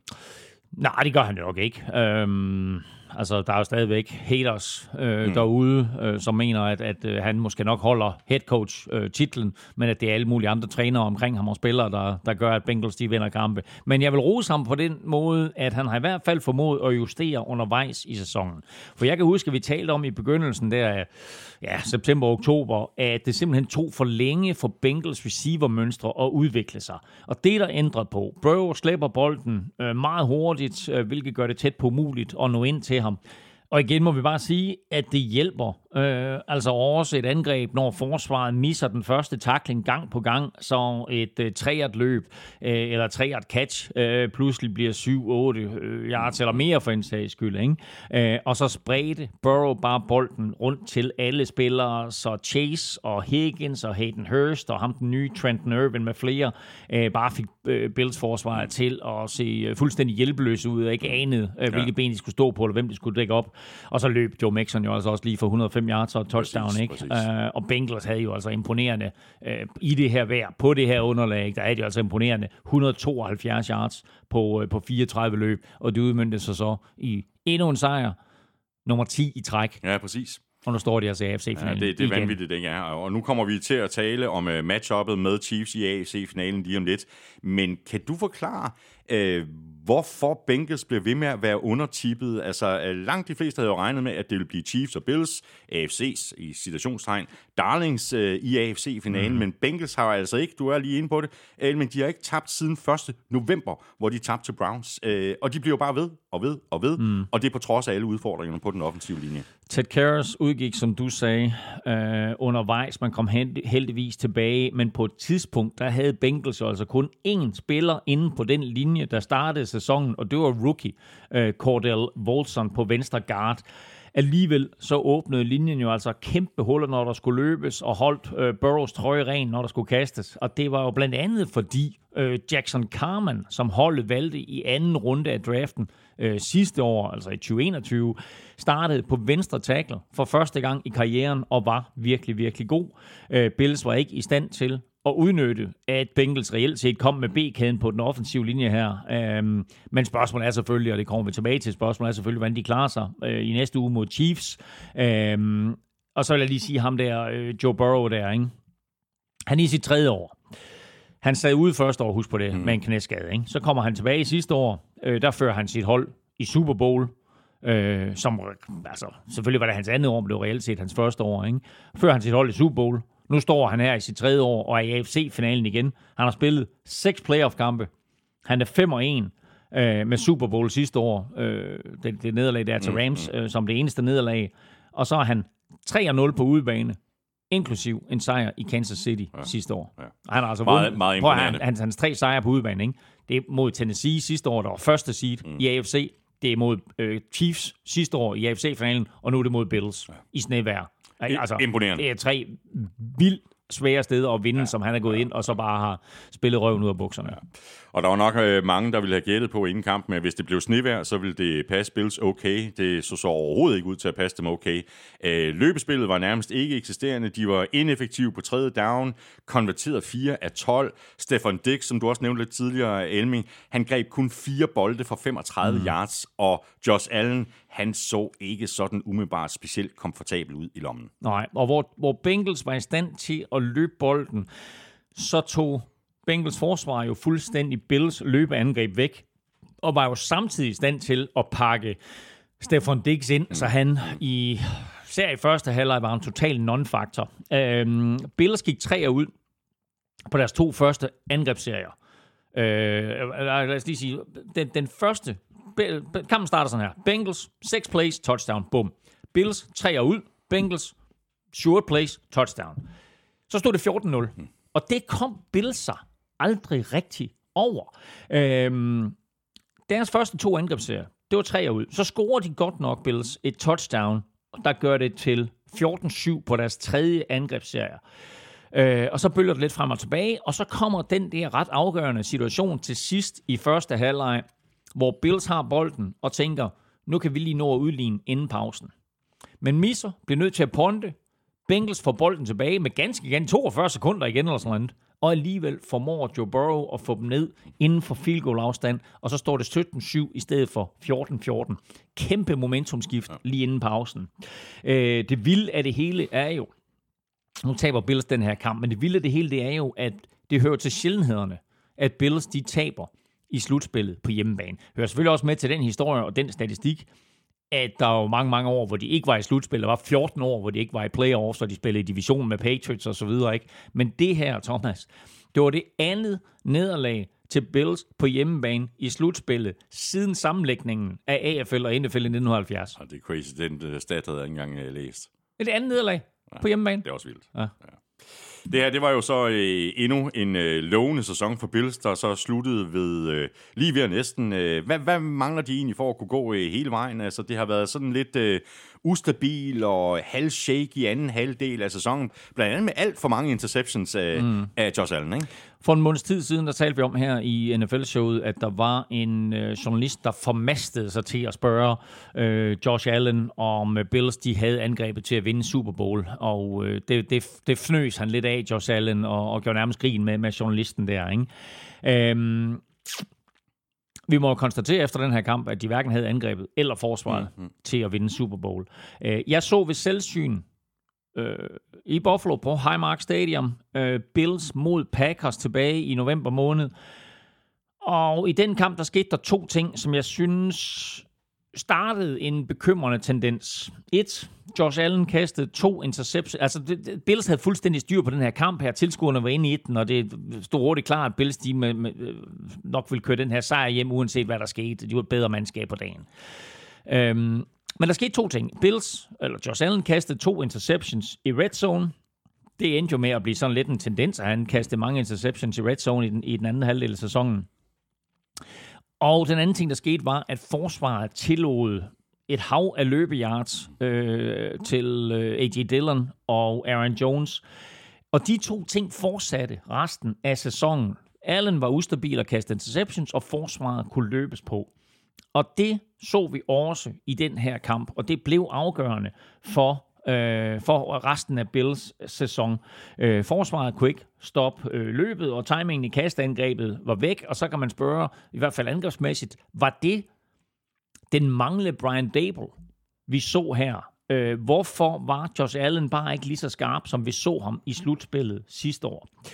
Altså går vi 12 måneder tilbage, så var Bills efter min bedste overbevisning det bedste hold i NFL, og burde have vundet den Super Bowl, som de aldrig har vundet. Nu her, der er de ikke i nærheden af at være lige så godt mandskab. Så kan man sige, okay, der er flere ting, der har spillet ind, blandt andet det faktum, at Von Miller, der var hentet til for at give dem noget pass rush, bliver skadet. Der var enormt stor forskel på det her forsvar med Von Miller og uden Von Miller, og det er de aldrig rigtig kommet over. Og der har været andre ting i løbet af sæsonen. Og så må man også sige, den her Damar Hamlin ting, ikke? Altså, øh, Sean McDermott, head coachen, blev spurgt bagefter, øh, var der for meget virak omkring det, og han sagde, det er klart, der var meget virak, men jeg vil ikke bruge det som en undskyldning. Nej. Bills sæson er i hvert fald slut. De har pick nummer 28 i draften. Bengals er videre til AFC-finalen ude mod Chiefs, og det er den, vi skal se frem imod nu. Altså AFC-finalen, som øh, altså endnu en gang øh, står mellem Chiefs og Bengals. Så hvis vi øh, lægger ud med Chiefs, Elming, så er de jo nok øh, ikke sådan helt utilfredse med Bengals sejr over Bills, fordi det betyder, at de nu Ja. får hjemmebane i AFC-finalen. ja, ikke? ja. Og som vi har været inde på i forbindelse med quizzen, som jeg misforstod lidt for dig, så er det femte år i træk, at de har hjemmebane. Det er femte år i træk, at de har hjemmebane i AFC-finalen. Altså Chiefs-fans forstår slet ikke, hvor forkælet de er blevet, efter de har fået Patrick Mahomes. Øh, at de nu for femte år i træk kan køre ud på Arrowhead og, øh, og, og se en AFC-finale på hjemmebane. Det er helt crazy, hvis man tænker over det. Øh, men det kræver jo så vel at mærke, at Bills tabte, øh, for ellers så skulle AFC-finalen som bekendt have været spillet på neutral bane øh, i Atlanta. Men øh, fem af historisk ikke engang Patriots i deres storhedstid spillede fem AFC-finaler på hjemmebane træk. Men det her, det var jo lige præcis også en historie, som Bengals brugte som motivation frem mod den her kamp. Altså alt den her Ja. fokus, øh, der var på den her eventuelle øh, AFC-finale i Atlanta. Så var det ligesom om, man sagde, ja, men det er fint nok. Øh, I øh, skal også lige have os med i, øh, i ligningen, ikke? Præcis, fordi Bengals øh, følte virkelig, at de blev snydt øh, i hele det her uhyggelige kollaps omkring Lamar Hamlin, og at NFL's efterfølgende justeringer til, til kampprogram og, og spillesteder var, var uretfærdigt i forhold til dem. Altså det var lige fra det der møntkast, der ikke blev til noget til, til hele øh, opmærksomheden omkring den her neutrale bane, og Chiefs og Bills, der skulle mødes der. NFL gjorde et stort nummer ud af, at der var solgt over 50.000 billetter til kampen, og øh, det benyttede Bengals jo så som et, en, en, en form for mental boost til at sørge for, at den kamp i hvert fald aldrig skulle blive til noget. Mm. Øh, og så elskede jeg jo ikke, du hørte det, det var genialt af Joe Burrow. Ikke? Jeg elskede hans svar til øh, den kvindelige journalist efter kampen, da han blev spurgt til, om de havde brugt øh, den her neutrale bane som motivation til at gå ud og, og, og besejre Bills. Der sagde han, better send those refunds. ja, præcis. I forhold til, øh, til Chiefs Elming, øh, så er det et helt store spørgsmål selvfølgelig, hvad det bliver for en udgave af Mahomes, vi får at se. Uh, han gennemgår behandling i øjeblikket, og meldingerne er, at han laver sin genoptræning med den ihærdighed og tålmodighed, som det kræver. Men meldingerne er altså også, at han forventes at spille. Ikke det er 100% sikkert, at han bliver klar, men han forventes at spille. Og samtidig lyder det også, at han bliver ikke øh, 100% klar. Så altså, er det 80 eller 90%, eller bliver han klar? Det er jo det helt store spørgsmål. Hans arm fejler ikke noget. Men vi så et par mærkelige kast fra ham i lørdags, hvor han ikke får underkroppen med. Og det er jo der, hvor man som ung spiller, eller når man sidder og ser det i fjernsynet, lige skal ikke mærke til, det er ikke arm det hele. Der er nogle ganske, ganske få spillere i nogle akavede situationer, som har armen til det. Altså Josh Allen og Patrick Mahomes og øh, Brett Favre og et par stykker af de andre KF'er gennem tiden, har godt kunne bruge kun arm. Mm. Men du har nogle kast, især sådan nogle outs og noget lidt af hvert og så videre, hvor du skal have underkroppen med. Og der så vi Mahomes have udfordringer med det, øh, hvor han ikke fik sat fødderne ordentligt. Øh, nu møder han et Bengals forsvar, der fik Josh Allen til at ligne en high school quarterback, forvirrede ham gang på gang og ramte ham igen og igen. Og øh, okay, altså Chiefs linje er klart bedre end Bills offensiv linje, men det er vigtigt for Mahomes, at han bliver beskyttet både af linjen, Mm. Men synes jeg faktisk også lidt af de plays, der bliver kaldt fra, fra Andy Reid og Eric Benjamin side. Øhm, han skal ikke stå alt for længe i lommen, og han skal især ikke blive tvunget til øh, at løbe selv. Øhm, det vilde det hele er jo faktisk, at Bengals lige nu er favoritter. Ja. Og der kan man sige, Vegas knows.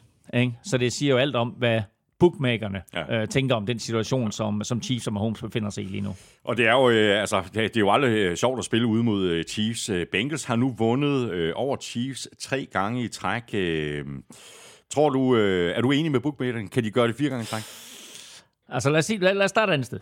Øh, Cincinnati Bengals er 0 og 3 i Super Bowl sammenhæng. Til gengæld er de 3 og 0 i AFC-finaler. Øh, sagt på en anden måde, at hver gang de har kunne spille sig i Super Bowl, så er det lykkedes for dem. På søndag, der får de chancen igen. Øh, Mahomes har ikke slået Bengals, så længe Burrow har været quarterback. Bengals har vundet alle tre opgør. Burrow har vundet alle tre opgør mellem de to superstjerner. Alle inden for de sidste 13 måneder, inklusiv sidste års vanvittige AFC-finale. Chiefs var foran 21-10, men tabte 27 24 efter, at Bengals vandt de sidste, ja, hvad var det, halvanden, to quarter, 26-6 eller noget i den retning, ikke? Altså så både offensivt og defensivt, jo virkelig fik lavet nogle gode justeringer. Øhm, med Holmes kastede to interceptions i anden halvleg, og en mand, jeg lige vil fremhæve, det er Bengals defensive coordinator Lou Anarumo, som dengang kom op med en genial gameplan og nogle effektive justeringer, og samme Lou Anarumo øh, lagde en fantastisk gameplan mod Bills i søndags, og hans forsvar skal selvfølgelig spille endnu en god kamp, hvis de skal i Super Bowl. Men jeg tror, inden for den sidste måned til halvanden, der har du spurgt mig flere gange til det her Bengals forsvar, skal vi ikke også give dem lidt ros? Mm, mm. Og jeg tror, at hver gang har jeg sagt til dig, de er mega undervurderet, de ja, spiller ja, mega præcis. godt. Og det har de gjort hele sæsonen, fordi husk på, at i starten af sæsonen for Bengals, der var de faktisk ikke særlig gode angrebsmæssigt. Og de var heldige med at trække, øh, trække et par sejre, og som der var en, der pointerede for mig hjemme i stuen forleden dag, eller her over weekenden, ikke? Burrow kastede fire interceptions i spil 1 mm. imod Pittsburgh Steelers, en kamp, de tabte, ikke? Og siden er det, er det hele jo vendt på hovedet. Ikke mindst fordi forsvaret har været en konstant faktor øh, for det her hold. Øh, Burrow som sagt 5-1 i slutspillet. I de, tre, eller i de 50 år, klubben eksisterede før Joe Burrow, der vandt de ikke en eneste slutspilskamp på udebane. Joe Burrow er, som jeg skitserede lidt tidligere, 3-0 på udebane. Den skadesramte offensiv linje er en udfordring.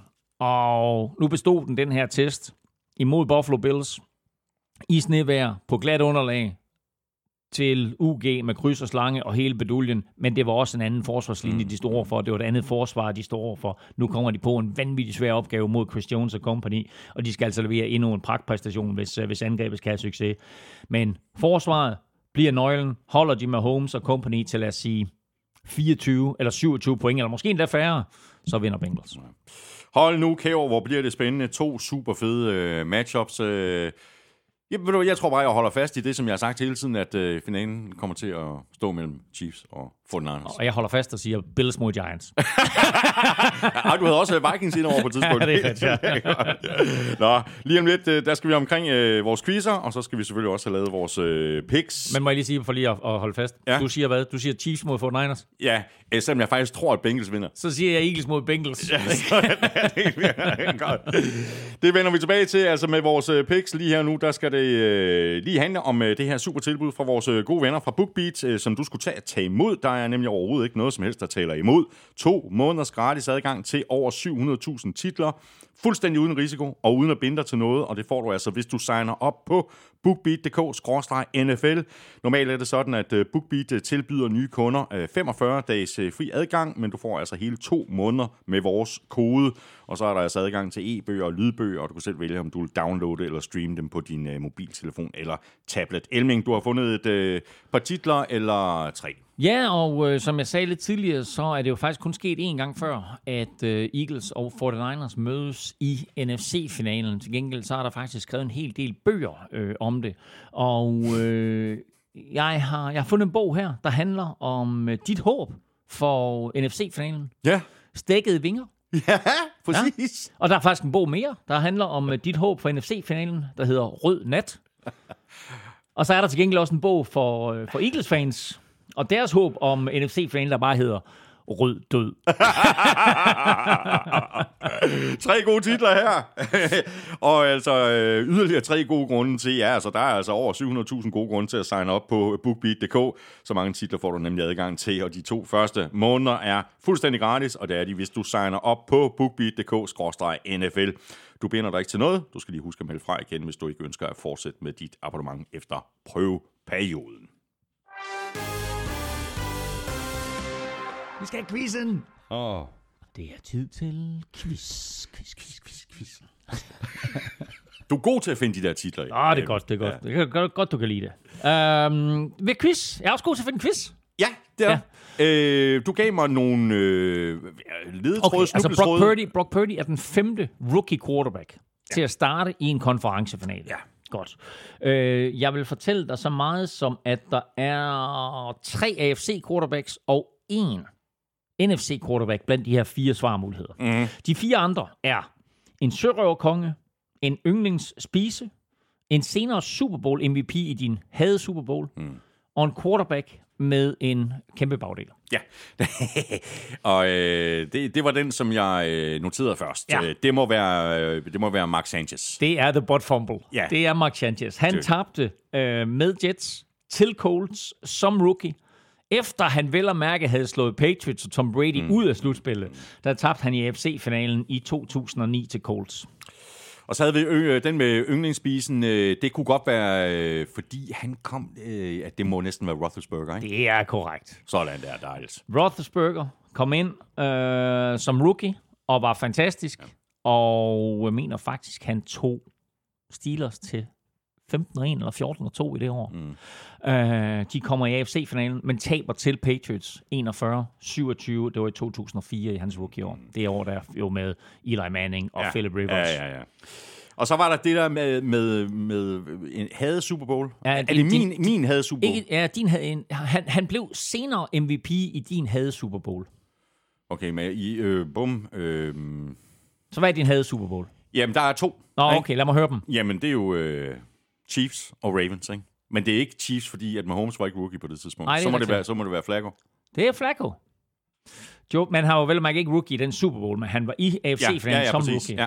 Ja. Det er fuldstændig rigtigt. Joe Flacco var i 2008 i AFC-finalen som rookie for Ravens mm. mod Steelers, men tabte 23-14. Og lad os sige det på en måde, det var de tre, som jeg havde forventet, du kunne. Den sidste er svær. En sørøverkonge. Jamen, så har vi fat i, øh, hvad er det, Raiders eller Bucks? En af dem. Okay. Ja. Det ved jeg ikke. Øh, Det er Buccaneers. det er Buccaneers. Ja. En sørøverkonge. Ja. Så nu har du sørøver. altså, ja, Nu har du sørøver, så konge er... altså, havde, havde noget med King. Ja, Okay. Ja, præcis. Kan, kan du huske ham? En øh, lille, lille spirvip, mørk fyr, Sean King hed han. Sean King. Det var jeg ikke kommet i tanke om, det må jeg han, indrømme. øh, han kom ind fra, de havde et super godt forsvar. Øh, det var umiddelbart efter, at de havde vundet Super Bowl. Og Hvor længe spillede han for Bucks? Kun et par år. Ja? Øh, men han kom jo ind og overtog for Trent Dilfer, som virkelig, virkelig havde det svært. Ja. Og, øh, og, øh, eller vandt de først? Var det her? Var det inden? For jeg kan huske, da de taber den der, han er jo ved at bringe dem i Super Bowl. De taber 11-6 til Rams Hmm. i NFC-finalen i 1999. Og det kræver jo, at Ricky Prohl, han scorer til allersidst. Det der boksforsvar, de har fuldstændig styr på Rams. Og øh, fører 6-3, som jeg husker det. Altså lavt scorende affære, mm. og så til allersidst, så får Kurt Warner kastet til Ricky Prohl, der scorer, mm. og så vinder Rams, de jo kæmpe favoritter, øh, og kommer i Super Bowl. Øh, men det var meget, meget, og så lige ved at tro, at det var det år faktisk, hvor Rams, de så taber til, øh, til Patriots i finalen. Men, øh, men Sean King var ved at gøre det her, selvfølgelig på baggrund af et godt forsvar, men han, var, han kom ind og, øh, og førte dem altså hele vejen til NFC-finalen, hvor han så desværre tabte. Men det var de fire. Godt, jeg var ikke kommet i, i tanke om Sean King, om du så havde givet mig en, øh, en time at tænke i. Øhm, så var der mit øh, quiz-spørgsmål oh, ja. til øh, dig, altså ja. med udgangspunkt i for eksempel øh, Andy Reid og Patrick ja. Mahomes, der nu er oppe på øh, fem øh, konferencefinaler i træk. Ja. Så skal vi lidt tilbage øh, Ja. for at finde en anden quarterback øh, head coach duo, uh, der har nå, gjort det okay, samme. det var ikke kun hold, det var simpelthen en quarterback head coach duo, der ja, har gjort det, det samme. Patrick Mahomes og Andy Ja. Reid, fem i træk, og vi har Bill Belichick Ja. og øh, Tom Brady, der øh, kunne notere otte i træk. Men vi har altså en anden head coach og quarterback øh, kombination med fem konferencefinaler i træk. Okay, ja. Og, og, og grunden til, at det var sådan, jeg flejner lidt, det var selvfølgelig fordi, at det her det er en rekord af Mahomes og Andy Reid, at det er fem i træk på hjemmebane. Ja. Otte i træk af Patriots er selvfølgelig vildt, men de Ja. havde aldrig mere end to i træk på hjemmebane. Så hvilket hold har fem i træk? Øh, der kan kun være, i min optik, der kan kun være tre, ah, fire faktisk. Der kan være Dallas Cowboys. Der kan være... Øhm, der kan faktisk... Ja, Minnesota Vikings kunne faktisk også være en mulighed. Øhm, men øhm, ej, jeg siger øh, Dallas Cowboys, Miami Dolphins, øh, Oakland Raiders, må de jo hedde på det tidspunkt, eller LA Raiders, og øh, Pittsburgh Steelers. Mm. Der er har, det, det, det, er fuldstændig, det er fuldstændig korrekt. Du har fat i... Øh, altså en af de fire, som du nævner her, det, er- det er det korrekte. Skal jeg, skal jeg sige, øh, hvilket hold? Nej, nej, nej, nej, du skal ikke sige, hvilket hold. Okay, altså Dolphins vinder. Dolphins er i tre Super Bowls i træk. Øh, men det er det der med, med quarterback-coach-kombinationen, som er lidt interessant, fordi mm-hmm. det var ikke den samme quarterback, nemlig der spillede for, for Don Shula hele vejen igennem. Så kan du udelukke Dolphins. Så de er ude. Øh, Steelers, tror jeg faktisk, de, de vandt fire Super Bowls på seks år, men jeg tror ikke, at de var i fem AFC-finaler i træk. Det tror jeg heller ikke, de var. Nej, okay. Så har vi Cowboys og Raiders. Mhm. Så jeg siger Cowboys. Det skulle du ikke have sagt. Pis. Du skal sige Raiders. Raiders. Ja. Nå, så er coachen John Madden, og quarterbacken, det er øh, The Snake. Ken Stabler. Ken Stabler. Det er fuldstændig korrekt. Ja. Sådan der, det er så blevet. Ah, jeg skulle også have sagt, jeg skulle have sagt Raiders. Selvfølgelig skulle jeg have sagt Raiders. Nej, Nå. det er godt gået. Det er Okay, godt. nå. Øhm, Elming, nu skal vi sætte vores øh, picks. Stillingen er 181-162, efter at jeg vandt øh, divisional-runden med 3-1. Til hvem? Jeg vandt divisional-runden med 3-1. Nå, okay. Ja. Så nu fører jeg 181. Ja. 162. Godt så. Godt. Øh, Eagles 49ers. Jeg siger Eagles. Jamen, jeg siger 49ers. Ja. Jeg er lige så insisterende, som du er. Ja. Ja. Men jeg siger Eagles. Chiefs Bengals. Jeg siger Bengals. Jamen, jeg siger også Bengals, men okay, Gør så siger du? Chiefs. Okay. Nej, men så Nå, siger ja, Chiefs. siger du Chiefs. Jamen, jeg har skrevet Bengals, Ja, ja, jeg godt. tror, de vinder. Okay, godt. Men jeg siger Chiefs, fordi Okay. så passer det også med mit, øh, Ja. med mit Super og, så, Bowl, ikke? og så kan du få revanche for en af dine Super Bowl. En af dine havde Super Bowls. Ja, det er jo det, jeg håber på, ikke? Jo, præcis. Ja, så godt. Vi er ved øh, vejs ende. Tak for det, Elming. Fantastisk. For, Øh, fornøjelse som altid. Hvad, jeg, jeg synes, undskyld, og det er selvfølgelig, du nu pusser det, der er ingen glorie. Jeg synes faktisk, vores udsendelse var, var, var sjov. Jeg synes, vi kom omkring mange flere ting, end de fire kampe, vi så i Det er, weekenden. jeg, jeg er fuldstændig enig. Jeg er fuldstændig enig. Og vi gør det hele igen i næste uge. Øh, Hvis du vil i kontakt med os inden da, øh, hvis du har spørgsmål eller kommentarer, ris eller ros, øh, hvad ved jeg, så kan du prøve at fange os på øh, mailsnabla.nflsud.dk, og du kan også række ud efter os på både Facebook, Instagram og Twitter. Så kan du følge Elming på Twitter på snablag NFLming, mig kan følge på snablag Thomas Kvartrup. Øh, tusind tak, fordi du lyttede med. Hvis du øh, godt kunne tænke dig, at vi bliver ved med at lave NFL-søden, så skulle du tage støtte os med et valgfrit beløb på tier.dk, titaler.dk. Du kan også bare trykke på linket øverst på nflsød.dk. Det ligger lige ved siden af linket til shoppen, hvor du køber lidt af vores merchandise. Du er også meget velkommen til at stikke os en anmeldelse. Helst en af dem med fem store stjerner, og det kan du gøre i for eksempel Apple Podcast eller i Spotify på forhånd. Tusind tak og kæmpe stor tak til vores øh, gode venner og faste partnere fra Tafel og Odset fra Danske Licensspil. Husk at støtte dem, de støtter, nemlig os, og i forhold til Odset, Husk, at man skal være minimum 18 år og spille med omtanke. Har du brug for hjælp til spilafhængighed, så kontakt Spillemyndighedens hjælpelinje Stop Spillet eller udluk dig via Rufus. Regler og vilkår gælder. Og Også tak til øh, BookBeat for at være med os igen i dag. Øh, Husk, at du kan få øh, gratis adgang til over 700.000 titler i to måneder, og det kan du, hvis du signer op på bookbeat.dk-nfl. Vi er tilbage igen i næste uge. Tak for nu. Vi høres ved. NFL-showet er produceret af Kvartrup Media, der også producerer PL-showet, Golf-showet og Born Unplugged. PL-showet giver dig alt om Premier League hver eneste mandag, nu også på video i Spotify og på YouTube. Golf-showet er klar hver tirsdag morgen og fredag eftermiddag, der er der dansk politik i Born Unplugged. Husk også den stramme kæde over på Villeuropa-podcasten, og så er Elming og jeg ellers tilbage igen i næste uge. Ha' det godt så længe. Hold odds.